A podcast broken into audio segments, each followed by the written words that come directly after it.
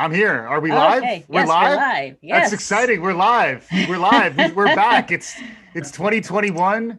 Uh, Tarrant, happy New Year. Uh, I think Tarrant's hopping off camera, and uh, we're back. It's this week in higher ed. Uh, I'm Mike Palmer, and uh, Dr. Terri Givens uh, is here as always with me. And today we're also joined by uh, Dr. Mordecai Brownlee, uh, uh, who will be our guest for the news of the day. Welcome, welcome, Mordecai. Hey, I'm glad to be here. Happy New Year. Thank you all so much for the opportunity. I've been looking forward to this. Yeah, well, we're excited to have you. Uh, we saw a really interesting article from you out of uh, EdSurge, where I know, in addition to many of the things that you do, one of the things you do is write uh, some some really interesting stuff for EdSurge around developmental education and uh, co-requisites as opposed to prerequisites, which uh, which is really was interesting to me, and I, I definitely there's lots to dive into there. And then also, uh, I believe your uh, well, uh, can you can you just quickly introduce yourself uh, while we're while we're going here, just so folks know who you are? Yes, yes, yes. So, uh, greeting educators and all those that are alike. And uh, so, Mordecai Brownlee been serving in higher ed now for almost 16 years. Uh, currently serving as Vice President of Student Success at St. Philip's College in San Antonio, Texas. It's a 122 year old community college that is a historical Black college that is also a Hispanic serving institution, which is the only one in the nation. And I also serve as an adjunct uh, instructor professor for University of Charleston and Morgan State University. And I am also a higher ed columnist for EdSurge. Right, right. In your free time, in your in your In free time. copious uh, spare, spare time. But there was quite a lot in that. So, like St. Philip's is really interesting. It was also news to me. I hadn't really heard about it prior to doing some prep uh, about uh, this for, and for this show. But um, the fact that it's both an HSI and an HBCU right. was news to me. And then also as a community college that's focused on that, community colleges are something uh, we've talked about a bunch. It's it's they're emerging much more as uh, potentially the powerhouse of, of some of the turnaround that everyone's hoping for.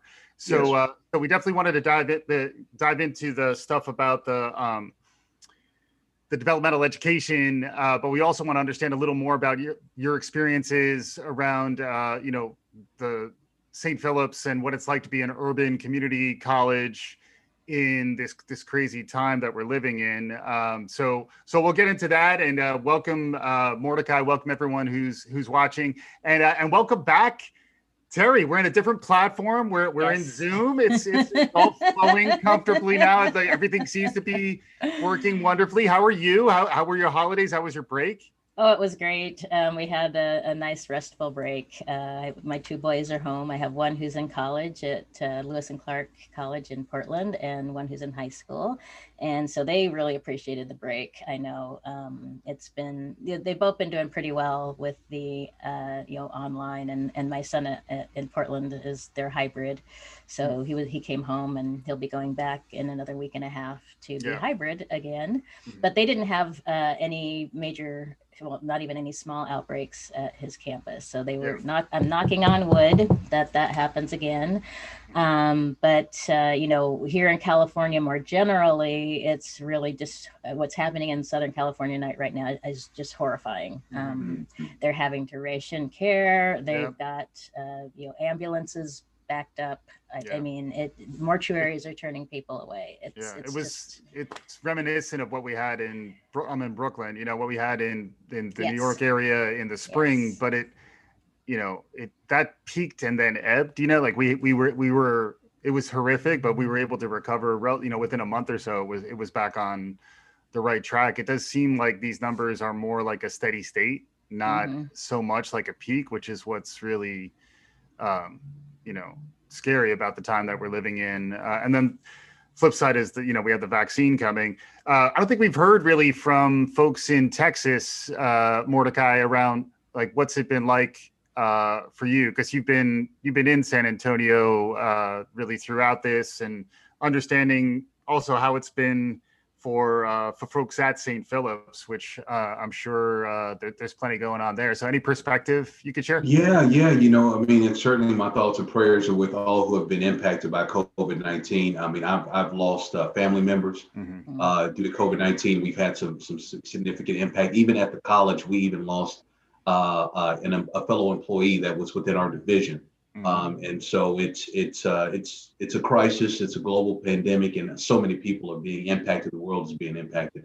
I will tell you specifically for Texas, it's uh, it's been a bit scary, right? So if you if you look at um, the ABCs and the NBCs, and you look at some of those those lines from the food bank, waiting how long it's been to, to receive services from from food bank services. San Antonio, Texas, has been on featured on a lot of those different segments that have ran our San Antonio Food Bank, who we partner with. Matter of fact, we have another event every third Thursday uh, since we've been been uh, doing this, uh, uh going through this pandemic experience. Our college has been a food pickup site uh, mm. for that side of San Antonio. Yeah. So that's helped to alleviate part of the challenge. And right before we we started recording, I shared with this team that San Antonio, Texas, um, for the past four years now, has been mm. uh, listed as the most impoverished uh, metropolitan city in the country, surpassing mm-hmm. Detroit about four years ago. So that reality about poverty for us is very, very significant. And you know, the scariest thing we experienced it the other day, about uh, five days ago, I'm sitting there having dinner with my family, and all of a sudden our cell phones start blaring with this alert saying, "Stay at home. Numbers have spiked again." And then it's always that eerie feeling after your cell phone goes off, like, what is this reality that we're really living? So, yeah, yeah. yes, the numbers have been heading in the wrong direction mm-hmm. um, between here, Houston, and other areas, especially El Paso in Texas, thinking about yeah. El Paso. So yeah. some significant numbers. Yeah. Yeah, yeah, yeah. Well, mm-hmm. our our, our hearts go out to everybody, yes. uh, and very sorry for your loss, and for everyone who's sort of suffered in in many ways. And uh, yeah, and then we're trying to. Uh, look ahead a bit, uh, I think you know it is the new year, so it is a time for us all to, you know, reset. Uh, hopefully, turn the page again. Uh, you know, the there is hope around uh, the vaccines getting out there. Hopefully, they'll get out there faster. I think that's the other the other topic is just you know how quickly the operations and logistics supply chain stuff uh, also a lot of talk about like needles and arms it's almost like people need to dial down the talking about like I understand how vaccinations work, but uh, that's a side point. Uh, but um, I think there's a little bit of uh, hope, but uh, the numbers are just so difficult that the ability to even do hybrid is a question. I think for for many of us. Did any perspective, uh, maybe beginning with you with uh, Mordecai, like how you how you've been grappling with those types of decisions around what what can you do in person? What do you need to go hybrid? What could you do online? Particularly for um, for an urban community college uh, an hsi and hbcu. I, I, imagine some of the considerations might be different than people's typical considerations when they think about making these types of decisions. Um, can you share a little bit about what it's been like for you uh, over this uh, maybe you know back from the spring right through now Absolutely. So I will I will say that uh, to kind of give uh, the the viewers and listeners a, a, kind of a picture of what St. Philip's College looks like. Uh, we we we have a two primary campuses. Uh, we, one that we call the Martin Luther King campus, the other we call Southwest Campus, which is a converted Air Force base. For those that are familiar with San Antonio, Texas, and and and as they call us, Military City, USA, I live right across the street from Randolph Air Force Base. So uh, due to BRACs in the area, we this community has been pretty creative in terms of what it's done with its infrastructure. With that said, so um, you know, part of our reality, 30% of our academic portfolio is career and technical education programs. That in itself is a significant implication for those that are aware and know about CTE programs because when you're dealing with the accrediting bodies of those CTE programs, you're dealing with lab spaces that must be maintained. Yeah. One of those programs for us is aircraft mechanic.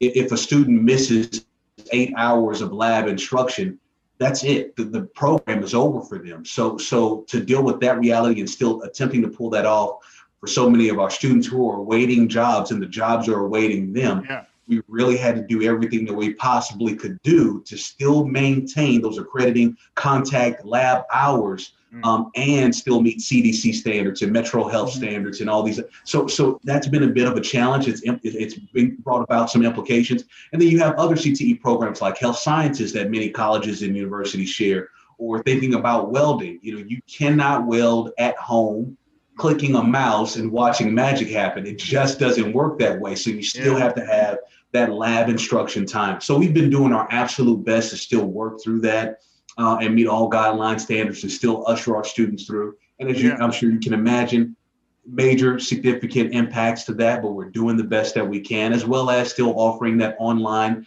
asynchronous, synchronous. And so we're doing the, everything that we can, knowing the realities of our students, and certainly encouraging edu- educators that are listening to this to do what you can to have those asynchronous situations because there is no telling what may be going on in someone's life during the time that they were scheduled to take that class. However, if I can get back to that video or get back to that assignment later on in the day, it still helps me to be able to succeed.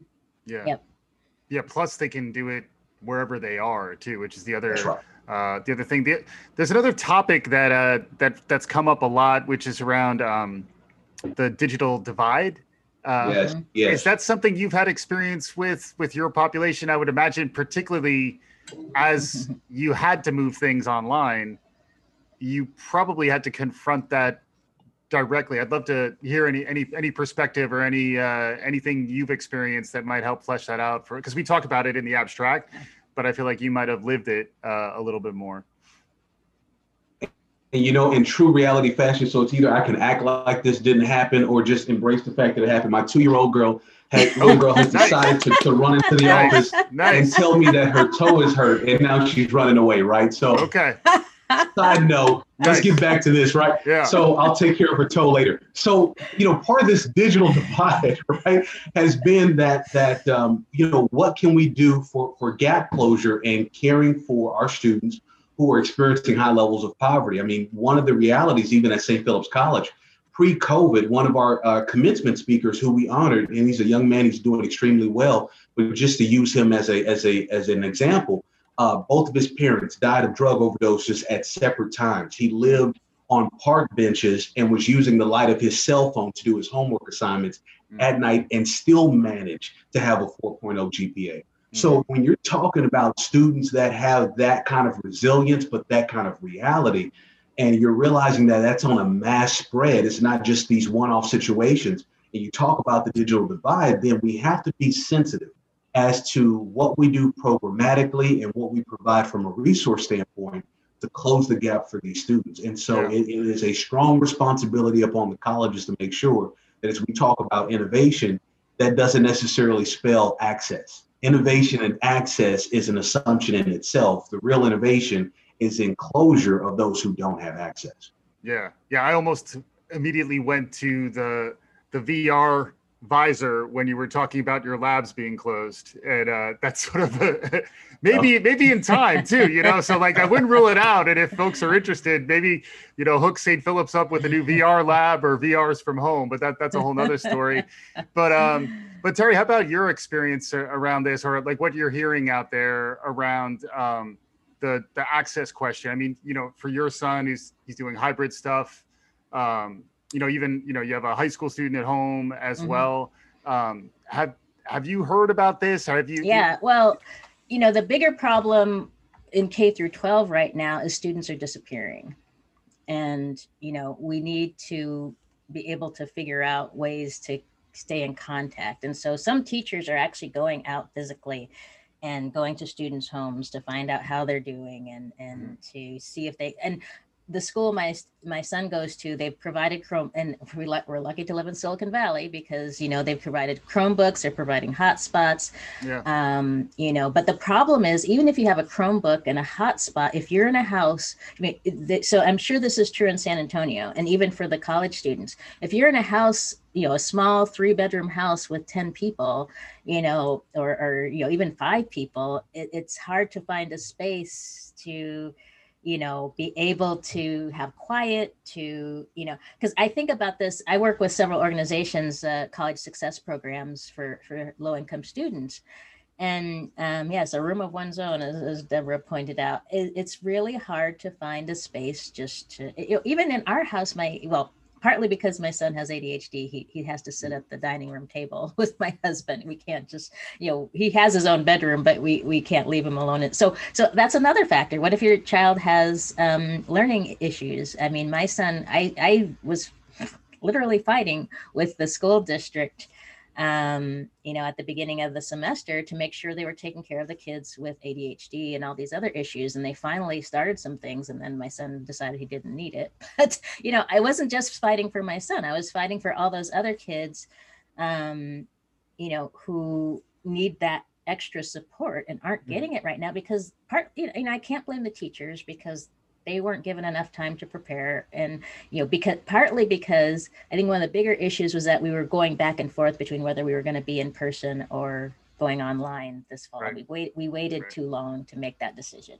Yeah. Yeah and it seems like now like moving forward you always all of your contingency plans will include going online. It's also the the death of the snow day. I'm still i'm still fired up about that. Like that's I also have a two year old uh, Mordecai, so so maybe we can do like a, a virtual play date. But but when that's my right. two when my two year old is seven and there's uh, snow, so that hybrid classes are canceled. Uh, Dad may take uh, son to uh, to ride on his sled because that's uh, that's there's a there's a whole lesson plan to be done about you know the learning objectives. You get you learn how to slide down a hill, you learn how to throw snowballs. There's all sorts of things there, but uh, but what about the angle uh, around the, the whole student or the whole family, the community, uh, and how, you know, you mentioned poverty. Like in many ways, poverty is, um, it's such a fundamental problem in our society, but it's almost like there's a stigma around even talking about it. Yeah. Um, can you talk about what it's like to be confronted with poverty in your student body and then trying to you know engage with them in like a community gate community based family based way? You know i think it's so important to uh, remember and I, I even have my own personal uh, testimonies raised by a single mother. And uh, you know we, we we had our our share of sacrifices. I'm, I'm grateful for a mother who who was relentless uh, no matter whatever the challenges that we faced but we faced those challenges. And so it also has opened up my heart in terms of understanding as an educator just how much our students have to overcome in order to show up in that classroom. And that's literally and figuratively, right? And so we cannot take for granted um, what what all that person had to overcome. And so it's so important then as educators, especially as we progress through this this next decade, this next era of higher education, COVID and post-COVID, of having the right level of sensitivities on how we manage our classrooms, electronic and in seat, um, to be able to create these learning spaces that have the right balance between structure and grace, right? That have the right balance between uh, how to engage and how to incorporate and how to make all a part of that learning experience because each and every one of our students are dealing with some some different realities. Yeah. Mm-hmm.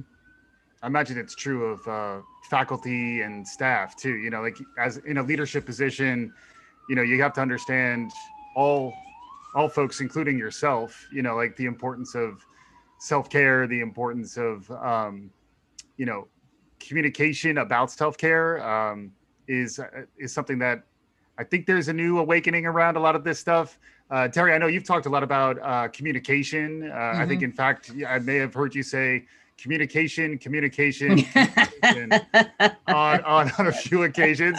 But uh, but what any thoughts to folks who are in leadership positions? I'd love to hear from you as well, Mordecai. But maybe just beginning with you, Terri. Like thoughts for what it's like to be in a leadership position right now in these difficult times, and any advice or um, suggestions for folks who may have to do that community outreach and engage in those difficult conversations. Well, you know, I'm going to take it in a slightly different direction, riffing off of what Deborah's saying. Is you know, we leaders need to be modeling behavior, and we've seen over and over and over again leaders, you know, going off to Mexico, going off to you know, going to a restaurant, you know, all these things that we're not supposed to be doing. So I'll, I'll just I'll get that out of the way because it's very frustrating to see leaders who aren't, you know, they aren't doing as they say. Um, and but then you know in terms of communication one of the things that keeps coming up in um, when i'm you know uh, connecting with my friends on social media who happen to be faculty or administrators is is the lack of communication and i know a part of it is and i'm sure mordecai you, we both have been in this position where you just don't know enough to be able to tell people and so you try right. to you're trying to wait and wait until you get firm information so you're not putting something out too early or because you know it's it's a double-edged sword because you know and part of the reason the school district was, for example, was waiting to tell parents what the plan was going to be is because they weren't sure what the plan was going to be. Right. But my argument is, okay, tell the parents that you aren't sure. Right. no, if you leave it to silence, that the problem is with silence is everybody's going to fill it in with their own thoughts and ideas of what's going on. That's where you get the conspiracy theories. Oh my God, Mhm. I could tell you, uh, you know, from the parent emails and and not, not just in, for the high school, but for the college. I'm on a Facebook group for our, our, my son's college, and the parents, the stuff they come up with, I'm, and I feel like as a as a former administrator, I have to jump in and say, look, they're they're the stuff, you know. You're, you're going a little too far. you know, they, they're really doing their best. They have your students, you know, best and your best interest in mind and that's the thing to remember is we're all coming from a place of of you know hopefully love for Yeah. what we do Mhm. and that we're not trying to I, I, I can't tell you how many times i see that oh you know these evil administrators are trying Right. like no no Right. that's not how it works we love Well, you guys but and you and you know and you you uh talk uh, eloquently about grace uh and empathy uh you know I, I heard mordecai one of my words that I, of the year for uh 2020 was grace and i, I think we Mhm. certainly continue to need it in uh in 2021 and i always see grace and empathy as as kind of going hand in hand you're you're it's it's easier to be to offer grace if you can empathize with someone and then if you can begin from a place of grace that sort of is respecting the other's humanity to the point that you it's easier to empathize with them. Um i think from a communication perspective you're right uh terri. I i think people need to understand how it's hard to be uh an administrator. And you don't you really shouldn't be talking a lot about your struggle but there is an element of your humanity that I think needs to be there in your communication. yeah. Otherwise, it's going to ring hollow. You know. one of my big things is, is administrators are human beings too Yeah. Yeah. so yeah and mordecai please jump in i'm sure you've had some experience You with know, this you know, y'all, you, you you both are striking a chord because it's it, in the midst of a pandemic. So many of us have had to attempt to act as though it's not happening. And I think Right. that was the error in itself, right? Yeah. The error in itself was attempting to happen as though it was not happening, whereas we should all have been relaying a message of we're in this together. You- You're dealing with something, I'm dealing with something, yet, especially in the education field, it's still my job, my role to empower you that one day we will move beyond this. And then how do we care for ourselves, our family, and, and add value to society as a whole? And so it, it's just, it's been uh, our communities, our respective communities that we've had to lean on. You know, I've had some conversations with, with fellow colleagues around the nation, uh, just encouraging one another because all of these different challenges that are happening in our respective communities. And then on top of that, depending on where you are, your college or your university has been dealing with layoffs or furloughs. right. And and so not only are you dealing with a pandemic, but now you're dealing with your livelihood Mhm. and and or that in question, and you're still supposed to be supporting and serving. And so it's a lot on everybody. And uh, I think that communication piece, to Terri's point, is more the reason why we should let people know, hey, this is where we are. I wish I could tell you more. Hopefully, I'll know more tomorrow, or this is Right. where we stand. It's not the reality we would like, people appreciate knowing because emotions and thoughts and imaginations are Yeah. real. Right. Well, it reminds me of uh, you know a big part of leadership is just showing up, and if you could have kind of like a a Delta Airlines uh, mentality towards crisis management, I'm just throwing Delta out randomly, but like we're going to communicate you about the flight at six o'clock and at seven o'clock and at eight o'clock. We're going to hit these marks. Same thing, you know, if there's like a shooting and the police say we're gonna we're gonna give you a report at this particular time, and then they show up. If they don't know, then be honest about not knowing it. But I think it's the idea of hitting a regular interval and delivering on your commitments, and then also being willing to have the hard conversations. That's another thing uh, from 2020 that that certainly resonated with me. Is like, you know, being avoidant, which is I think a natural human tendency, almost was, became a luxury that we couldn't really afford anymore. So. Um, Mordecai, I, I would love to hear from you a little more about the the HSI and um, HBCU side of it. uh, as well, where you mentioned how you know your network, you know, by virtue of being uh, the only university or the only college that is connected to both of those things at the same time. I imagine you're tapped into a really interesting cross section of higher education. Um, any perspectives you've gotten from there? Are there ways in which uh, you're staying connected to both of those uh, those communities? Well, I will tell you, part of of uh, St. Philip's College has been that that it, it is entrenched in our history of knowing that we started as a school for emancipated female slaves to teach them how to cook and how to sew. And so mm. trade has been a part of our history. Um, uh, you know, career and technical education before it had that name, right before it took on the name of vocational education, that has been a part of our reality. Access has been a part of our reality, mm. and the innovativeness of the times of, uh, you know, we were founded in uh, 1898, but thinking about just the history of higher education in the early 1900s and what so many institutions had to do to keep their doors open. So now you get into some integrated learning experiences as well. Uh, and then also for those that know the history of higher education, you know, while you may have had a religious church funding, founding and funding as an institution, then essentially have, having to become a public entity and the realities of that. So all, I say these things to say that as time has gone on, St. Philip's College um, I'm very proud to serve at an institution that understood what it took and the sacrifices it took to not only maintain its mission of access and opportunity for all, but just how it had to pivot through time through the various funding and structural challenges and, and being taken on by the city's independent school district model and, and then having to establish yourself as an official community college and going through the accreditation experiences. And so over time, you know, I say these things because as even today, we hear the funding challenges. You know, what's happening with state appropriations, what's happening with federal government challenges, what's happening with tuition and, and fees. And these are realities that aren't new. They've been happening in some form or fashion over time, and yet we still find a way to make it happen for our communities. And I think that the reality is, is that even though St. Philip's uh, was structurally situated and developed within a historical black side of town for San, San Antonio has now over time has grown to where it's predominantly a Hispanic community period, as well mm-hmm. as a Hispanic uh, uh, sector and service in which how we serve. So over 60% of our students are Hispanic or Latinx. Uh, and then you deal with roughly 12% fluctuating around African Americans, Blacks, uh, and so that's just our makeup. While we understand that we're not predominantly a Black institution, we understand that we're a historical Black yeah. institution, and we're grateful for that continued uh, um, uh, tie in history, as well as the funding of Title III itself opens up some amazing doors mm-hmm. for us to continue to serve not only African American students, Black students, but all students. Yeah, uh, receive the resources associated with that. And so it allows for us to continue to keep the work going. And it's so unique. It's amazing. And to be the only one in the nation, it's just an absolute honor.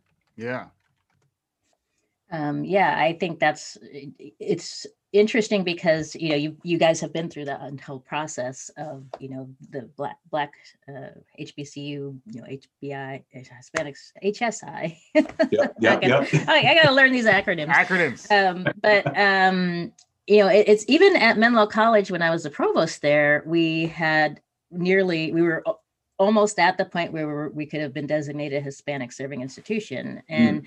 um, you know, it has, you know, Menlo College is a small, only 800 student, um, you know, it tradition in years past that had been a two-year college that turned into a four-year college and and was kind of seen as a pathway to get into Stanford for well to put it bluntly white guys to get into Stanford if we didn't get in the first time.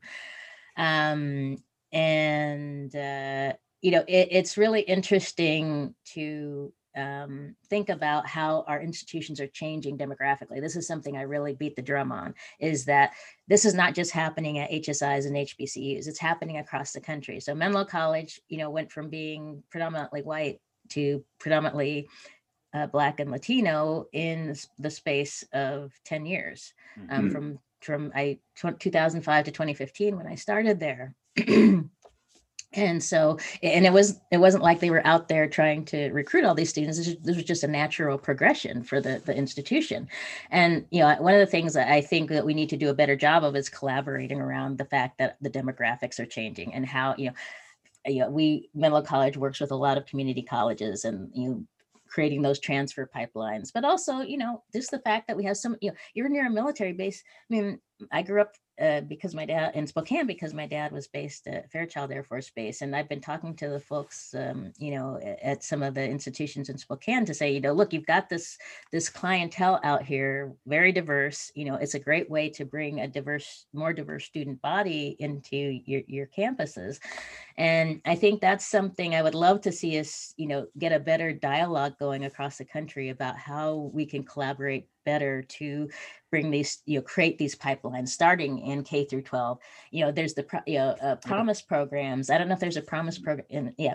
So, yeah so the promise programs I, that's one of the things i wanted to create here on the peninsula because we need to be working together to get those students k through 12 to into college uh, or or onto the community camp uh, uh community college campuses because that's a, where the, a lot of these students can get the training they need the the coding and and all of that mm-hmm. or the you know working with boot camps. And so there's so much going on and and I, I just would love to see more collaboration. Yeah. Yeah, and uh, and then Mordecai, we did want to touch on we we have plenty of time, so we have plenty of things that we could talk about, but we did definitely want to touch on the EdSurge article that you wrote about um, uh, developmental education and uh, the the idea of a co-requisite as opposed to a prerequisite, and you know running your uh, developmental uh, like writing in English or developmental mm-hmm. math program at the same time you're taking the the quote unquote regular courses. It was really interesting article. It was uh, it was well written, so good job by you because because uh, I learned I learned I learned a lot uh, by reading it. But but can you catch our audience up a bit on uh, what the article was about? And uh, I'd love to spend a little bit of time on that topic. Yeah, you know, the best way to uh, to to to give you the crash course version, if you will, uh, and no pun intended, of uh, developmental education and and and co-rec and prereq is to tell my personal story very quickly. And so mm-hmm. I myself, out of high school, tested at developmental levels. Okay, now they have nice little names for it, but that's what they they were they you know to, to all of a sudden get a score and they say, well, you're remedial. Well, what do you yeah. mean I'm remedial, right? What does that mean? Mm-hmm. And so, you know, I, I left high school with these grades and I, you know, I felt I was college ready to then show up and realize, well, you're not college ready. So I need someone now to tell me, what does this mean?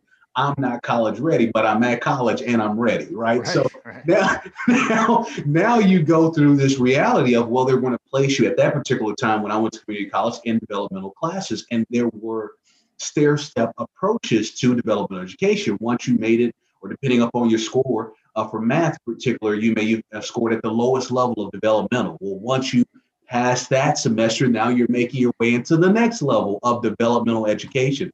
And it's quite possible that someone could take a year to a year and a half of developmental classes and never achieve college credit. And so right. that in itself, especially nation on a nation, uh, national scale, but particularly here in, in, in uh, the state of Texas, uh, what was being shown through the statistics is that for a what should have taken a student two years to earn a degree was taking them six and a half years. So, and a part of that is is enrollment intensity. They weren't taking full loads of courses for full hours, or they had to, like myself, developmental education that she had to clear. Yeah. So what's happened over time now is is that rather than saying let's do all these stair steps because it's taking you too long to get out, and you may not ever get out because you may get discouraged and life may take over, and you may say I'm not college material right. anyway, right? Uh, which is almost became my reality is is that now they said, okay, well, how about rather than taking this prereq approach, let's do a co-rec approach. Yeah. And the other thing that started happening over time was is the defunding. So to help on a national scale, what began to happen was the defunding of developmental education programs, which forced institutions that weren't didn't have the spirit of innovation to quickly gain the spirit of innovation and figure out how to pull that off. So with all that said, it's now a situation where, depending upon where a student tests, they may still test at developmental levels. However, they are being paired not only in what we would now know or used to know as a remedial education, but also a college ready education as well simultaneously. And they're yeah. able to get both elements of that instruction and they're able to get through quicker right. uh, and a more efficient time. Some of these institutions that can afford it are actually doing the shared instructor model where there's two instructors perhaps in the course, one that's delivering the remedial developmental aspect and one that's doing the college yeah. aspect and, and are pairing it together for those who can afford that. but there's some creative things that are happening to help get folks through the developmental pipeline, which is significant, necessary, and turns out to be a waste of time and Yeah. money for too many students. Yeah, well, especially when there's such a, a problem around, you know, some college, no degree. You know, the fact that people start pursuing their their degree, whether it's an associate or or a bachelor's degree, and then they they don't complete. And if you build more hurdles just to get to the beginning, just to get to the start line, uh, you know, it's tough. t- You know, you're going to lose people who were already at risk. They're an at-risk population to begin with, uh, and even you, you're sort of expressing that even in, in your own your own story. Um, and then the other related thought I think is the when you're pairing the the thing the the remediation with the the quote unquote regular courses, it actually gives the relevance and the context to the developmental work that you then understand. Oh, okay, I need a little extra help because this is the type of prod- problem that I'm going to see. You know, as opposed to otherwise you're just learning the the remedial stuff as a prerequisite, but there's no connection to what I'm going to need to use these tools for. D- does that make sense, Mordecai? Makes a lot of sense. You know, the other part that I would say that's now happening more than ever, it, it, it's it has started over the past 10 years, but I would predict that it is going to take off like wildfire, especially as we deal with the gaps and the advancements in the amount of retirements that we're going to be experiencing in the workforce over the next five to 10 years. yeah. Is it's going to have to segment out even further, streamline even further these tracks Mhm. towards college preparedness because there are some folks that are going to be geared when they realize that hey you mean to tell me in a year two years i can earn a credential and be earning $80000 and i don't have to necessarily go track a i can do track b these tracks are going to be more and more and more refined better tool our country in the world but our country as a whole towards the workforce needs because we have some significant gaps and developmental education the way how we've approached it historically just won't be relevant and it won't be a need. Right. Right. Yeah, and I just want to add that that's we're that's a big challenge here in California. The Cal State system has had to revamp. They, we went through this whole process of revamping their um, developmental education program uh, for the same reasons, you know, to get students through more quickly and um, you know, there's been some pushback because of the fact that there's concern that certain students, you know, it, it's it's disproportionately impacting some students more than others. And I think that's one of the things we always have to keep in mind is that, you know, some students are going to be disadvantaged. You know, there's the, these unintended consequences always of trying to do these things. But I'm actually you know, excited, Mordecai, about this idea that we can really shift to a more student oriented, but also workforce. It's so funny because if you had asked me 10 years ago when I was a professor at UT Austin, you know, I would have said, What are you talking about? You know, education is just for us to sit in our classrooms and learn, you know, obscure facts. And but my perspective has changed dramatically since I left academe, and um, I'm still in academe. But you know, since I left being in a large institution, it was very eye-opening to, especially working with um, high school students and as you know others who are trying to just you know get uh, you know, especially here in Silicon Valley, because there's so many jobs you can do that only take a community college education or Right. just go doing a boot camp. Mhm. And why are we having, and you know, what, what really turned my head around was the fact that we have so much debt. Students are even coming out of community college with large Right. amounts of debt. And that should not be the case. Students should be able to get through community college with no debt, period. You know, that that that should be the, the gold standard. And um and and so I think as a country, we need to rethink all of this and and focus on what the students really need Mhm. and and get away from this antiquated version of higher ed that says you're going you know i'm going to stand in front of a room or in front of a zoom screen and lecture and you're going to take notes and it, it, this more interactive idea you know i've been following what's going on with design thinking and Mhm. and you know pro, project based learning Yeah. and all of these different agile, things. yeah, yeah. yes Mhm. agile yes um, and it's really made me rethink not only the way i teach but the way that i think we should be developing our curriculum even and, and so it's you know, it's really interesting that we're finally, you know, starting to see this get some traction. You know, I think the ASUs of the world and Southern New Hampshire's and, and our community colleges more generally yeah. are at the forefront of this change. And yeah um, so I'm actually very excited to hear you talking about it because I, well, I, I am, I am, I'm excited. You're making me excited. no, one, one, of the, uh, the, my my article that's going to be coming out this month talks to that effect of what, what EdSurge talks to the effect of. You know, it just came out 1.7 trillion dollars in student debt. That is ridiculous, right? So now what are people going to do and they're trying to get a job they're trying to land a job we're dealing with a pandemic and and and these realities and on top of that i'm trying to be a productive citizen. I can't even come from under this this wave of water economically now that i've been positioned in. And so there but industry here's the thing to your point to industry knows what's happening. They're watching and they're watching institutions not move at an appropriate pace. They are watching institutions not have the appropriate urgency. So they're coming up with some interesting solutions themselves. Yes, and if higher education doesn't hurry up and, and start to make some moves, they will be outpaced because industry will have the solution. They already have it.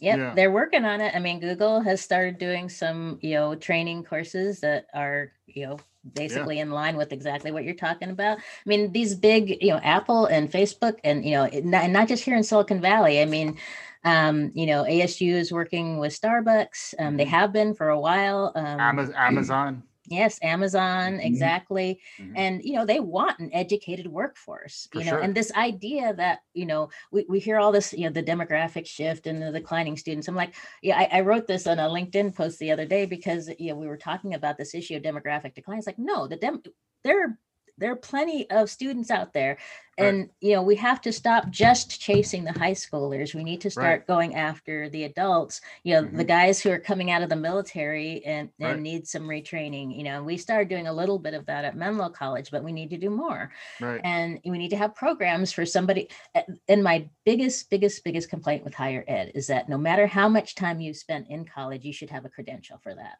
mm-hmm. you know so micro credentials mm-hmm. you know mm-hmm. if you only spent a year at a four year college why do you come out with nothing you know right. and that you can't transfer anywhere else you right. know if you go to a year to to uh, uh, four year college you should be able to transfer all those credits to a, any community college in the country if you decide you just want a two year degree or yeah. we should you know get rid of this weird competition thing and say four year colleges can provide a two year degree if right. you decide well, you want to quit after two years well and even those degrees you know are they community are they telling the employer what she needs to know on the other end yeah, maybe exactly. but but frequently not. Like if if you're doing more of a skills based mapping of what someone has learned and or a portfolio based approach where they can show you what they've been able to build um, particularly with the the vocation quote unquote vocation. I'm doing a lot of scare quotes because my language is dated. I apologize uh, mordecai but but like when you're trying to figure out the career track side of community college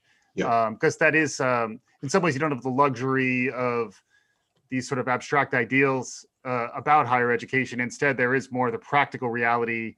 You know, if your your students maybe they're coming from a place of poverty or they're coming from a place of disadvantage, and they really see this as a way to sort of unlock social mobility for themselves and and their families.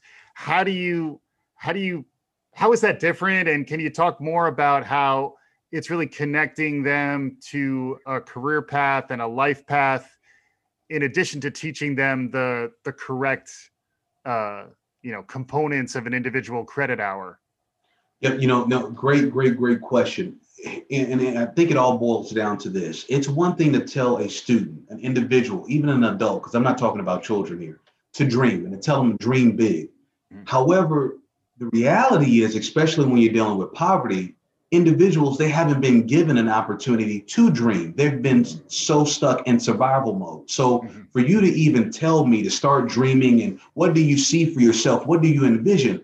Man what are you talking about? I've been trying to just find a meal for myself and my family for the past two days. Yeah. so that's not a reality. So now we start to have this conversation about for us and our approach at st philip's college a part of the alamo colleges we have each and every one of our students formulate a mission statement which is while it seems very simple, it is pretty unique for a lot of the students in terms of an exercise because they've never been told, hey, Think of yourself like a business. Think about what is your ultimate goal? Where do you want to go? Where do you want to head? Which then took us further down into this idea of meta majors, right? Because for so long in the higher education industry, it was about what's your major. Well, mm. depending on where I'm coming from, the only answer I can give you is if somebody in my family actually had that career or saw something on television or read something and I thought maybe I can do that. So mm-hmm. this idea of just figuring out what is your level of interest and let's get you somewhere in that ballpark. Let's get some mm-hmm. classes around you and begin to expose you to a few things. And then let's continue to work through this meta major towards a design of a stackable degree to, or, or certification, to Terri's point, yeah. where you're able to stack towards a a degree or towards your four-year plan. So trying to streamline the idea and not make it uh, so much of a barrier that I yeah. think our historical approaches to higher education has become for so many people. So yes, we want them to dream, but for so many situations, they've never been given the opportunity to dream. So yeah. those experiential learning experiences, those credit uh, uh, prior learning credit opportunities where we can honor the experience that people have and now streamline them towards award tracks. And I will be uh, remiss if I didn't say it's the reason why, especially in community college world, for those that don't know, it's the reason why community college moved away from the two plus two terminology. Because what was happening with these two plus two agreements was is that it was being found that they were not a d- degree applicable. These these classes and these hours weren't necessarily transitioning directly into the four-year degree, and the student is sitting there with a, a truck full of electives and feeling as though now I've taken out all the student debt or wasted all this time and it still doesn't apply to my four-year degree. Exactly. Mm-hmm. yes and that's one of the points I, I, I really harp on and when i discuss this stuff. But there's a question you know what do you think are the greatest hurdles to attaining a tertiary education in the usa and what one public policy change would level the playing field the most Ooh. That's a tough one. There's lots of hurdles. you know, I'm going to go out there and say financial literacy. Yeah. Right. I hope um, that more than just in these small little pockets, that we get to the point to where financial literacy, which I, at one point in time they say economics was taught in the in the K-12 classrooms, and it is now done away with. But we need to figure out how to not only bring it back in that form, but bring it back to a relevant form where our students are being exposed to financial literacy, economics, and the realities of life so they can have a, a, a basis, a foundation. And I'm not just talking about one class or one semester, but that we're able to pull up our country and our citizens as a whole and our non-citizens, I mean, just Americans, let me put it that way, right, as a whole, uh, to pull them up in the train and teach them that before you ever reach a college classroom, there are some things you need to know and need to be taught because someone at home may not be teaching these things. Yeah. And I think that will help them make more informed decisions because they may be the very first person in their family making those decisions. Uh, that was a that was a good answer because that was a hard question, and that, that financial literacy was was was a was a, a, strong play there. But but maybe building on that, um, particularly at the community college level, how do you build responsive curriculum that are like realistic about what people actually need in these changing times? You know, things change so fast. You think about the future of work. You know, you're preparing people for jobs that don't exist yet, which is why also yep. I like I like the idea of the meta major, where in some ways you don't want to be too narrow in your definition of your career path because you may wind up on a dead end if you if you go the wrong way. So like how do you how do you juggle that you know to to be able to provide the right skills and tooling so that people are generally competent but also designing for jobs that that they may wind up uh, needing to have down the road? Like how do you how do you do that quickly and dynamically, particularly when you're, uh, that's why also agile comes to mind, where like if you're responsive yes. to the needs, you have to be able to to go quick. And I always get the sense that community colleges, that's why I, I'm a big believer in them as a powerhouse to help turn around some of the educational challenges that we're facing. They obviously need support, but but how do you move fast to respond to these emerging needs?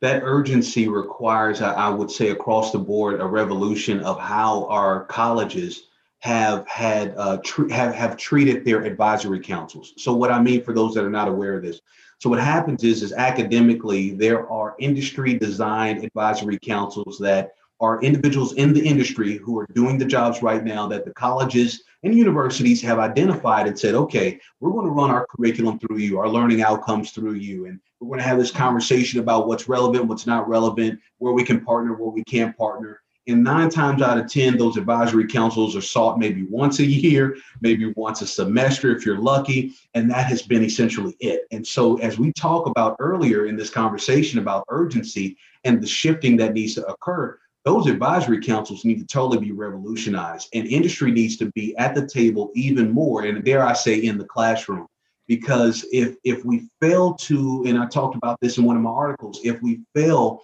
to to to allow this marriage between industry and education to continue to separate itself over time and treat it as though it's just this um, um, uh, rites of passage ever so often if you will uh, we will continue to to sever that relation and sour that relationship. The industry will go on themselves They'll do it as they're already doing, making their own learning experiences and outcomes. And so Yeah. we need that to happen. We need that urgency. We, we, we need that to, to really just take hold.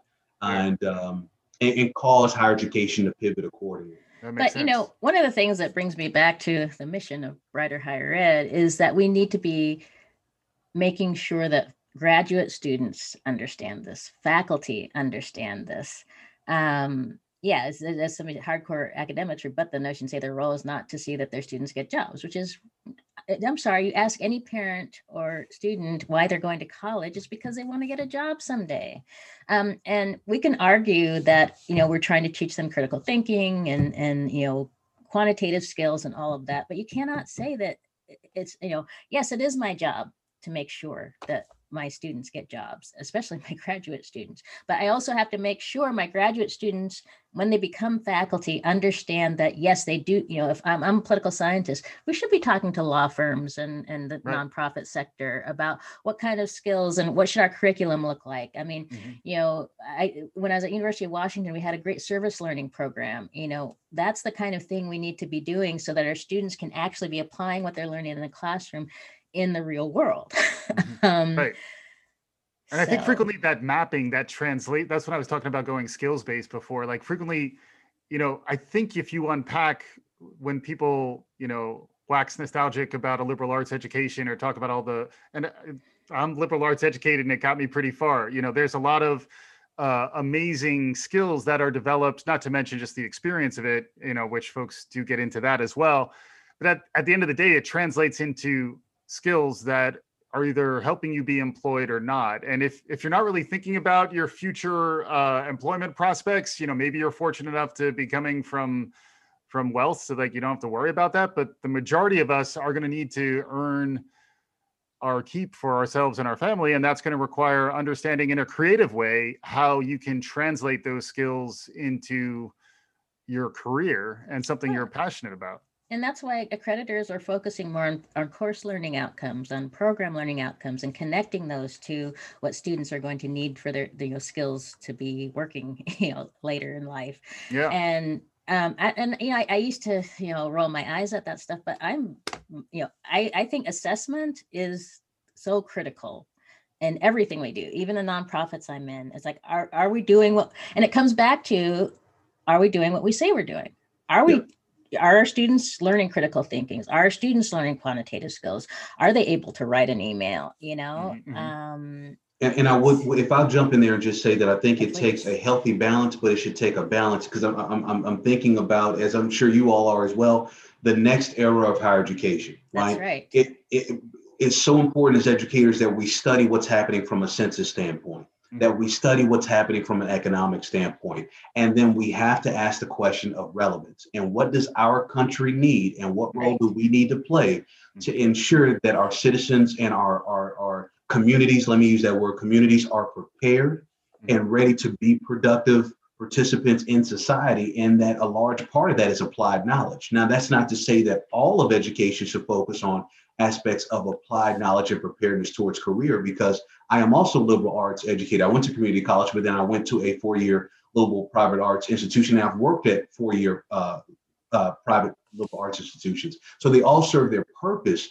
However, it takes a healthy balance in knowing what should be happening in that particular market uh, to ensure relevance and to ensure preparedness because change is on the horizon, but so many of our institutions have not done this work of asking some hard questions and pivoting accordingly to make sure that their institution as a whole is relevant. Yeah. Right.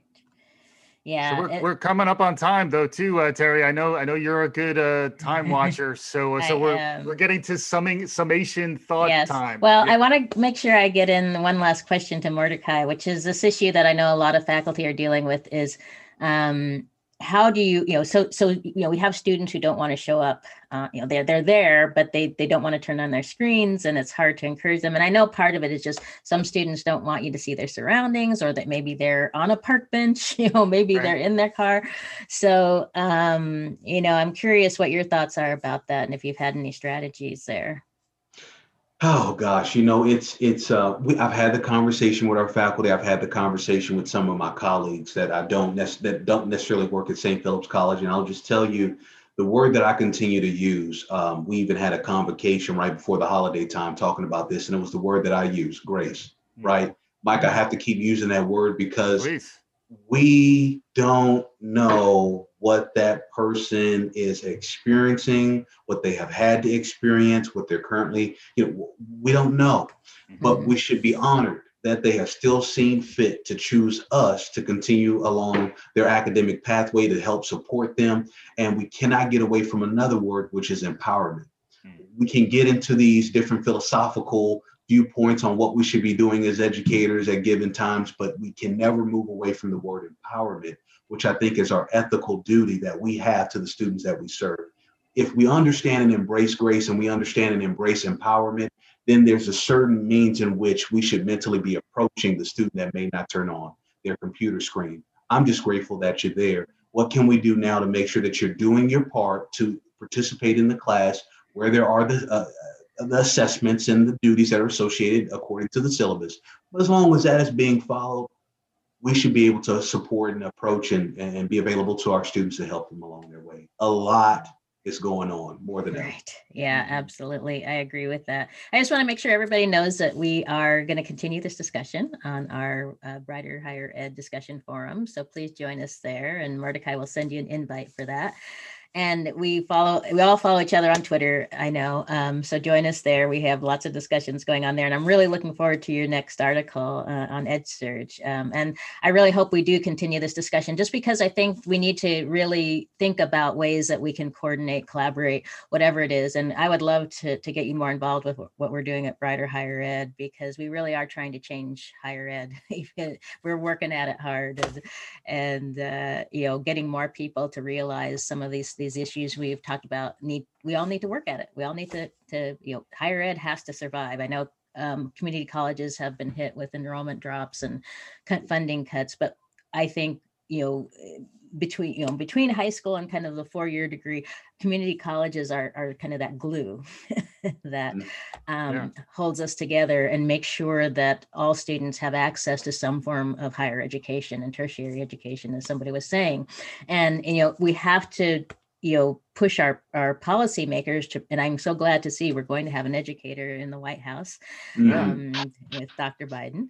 And, um, you know, I think that's going to make a big difference that somebody who really gets the importance of education. Now that we're, we're going to have state legislatures to work with, I lived in Texas for 12 years, so I know what that's like. But um, I do think that um, we will start to see more support for community colleges, for for for all the different levels of uh, education, because it's just we just can't get along without it. Absolutely, absolutely. I'll tell you, I'm, I'm, I'm in the fight, Terri, and I have been honored by today. And uh, Mike, thank y'all so much for the opportunity. Even Terrence, that's working the boards behind the scenes, but uh, I'm looking forward to continuing this discussion and, and partnering with you all. Absolutely. Awesome. Any last thoughts, Mike? No, this is great. Uh, Mordecai is a wonderful guest. We got to figure out how to get uh, return engagements because this was this Yes. was a lot of fun. And, uh, really happy to be kicking it off again. We'll be back in two weeks, uh, Terri. yes, two weeks. January. We're coming back on inauguration day, hopefully. Oh, get your popcorn ready. Yeah, yeah, yeah. Yeah, well, uh, I, I've been hearing uh, a little bit of what's going on at the Capitol. It's it's a little Oh, ugly, so hopefully we'll get that all cleared up before January twentieth. So Mhm. anyway, thanks everybody. We will stop our recording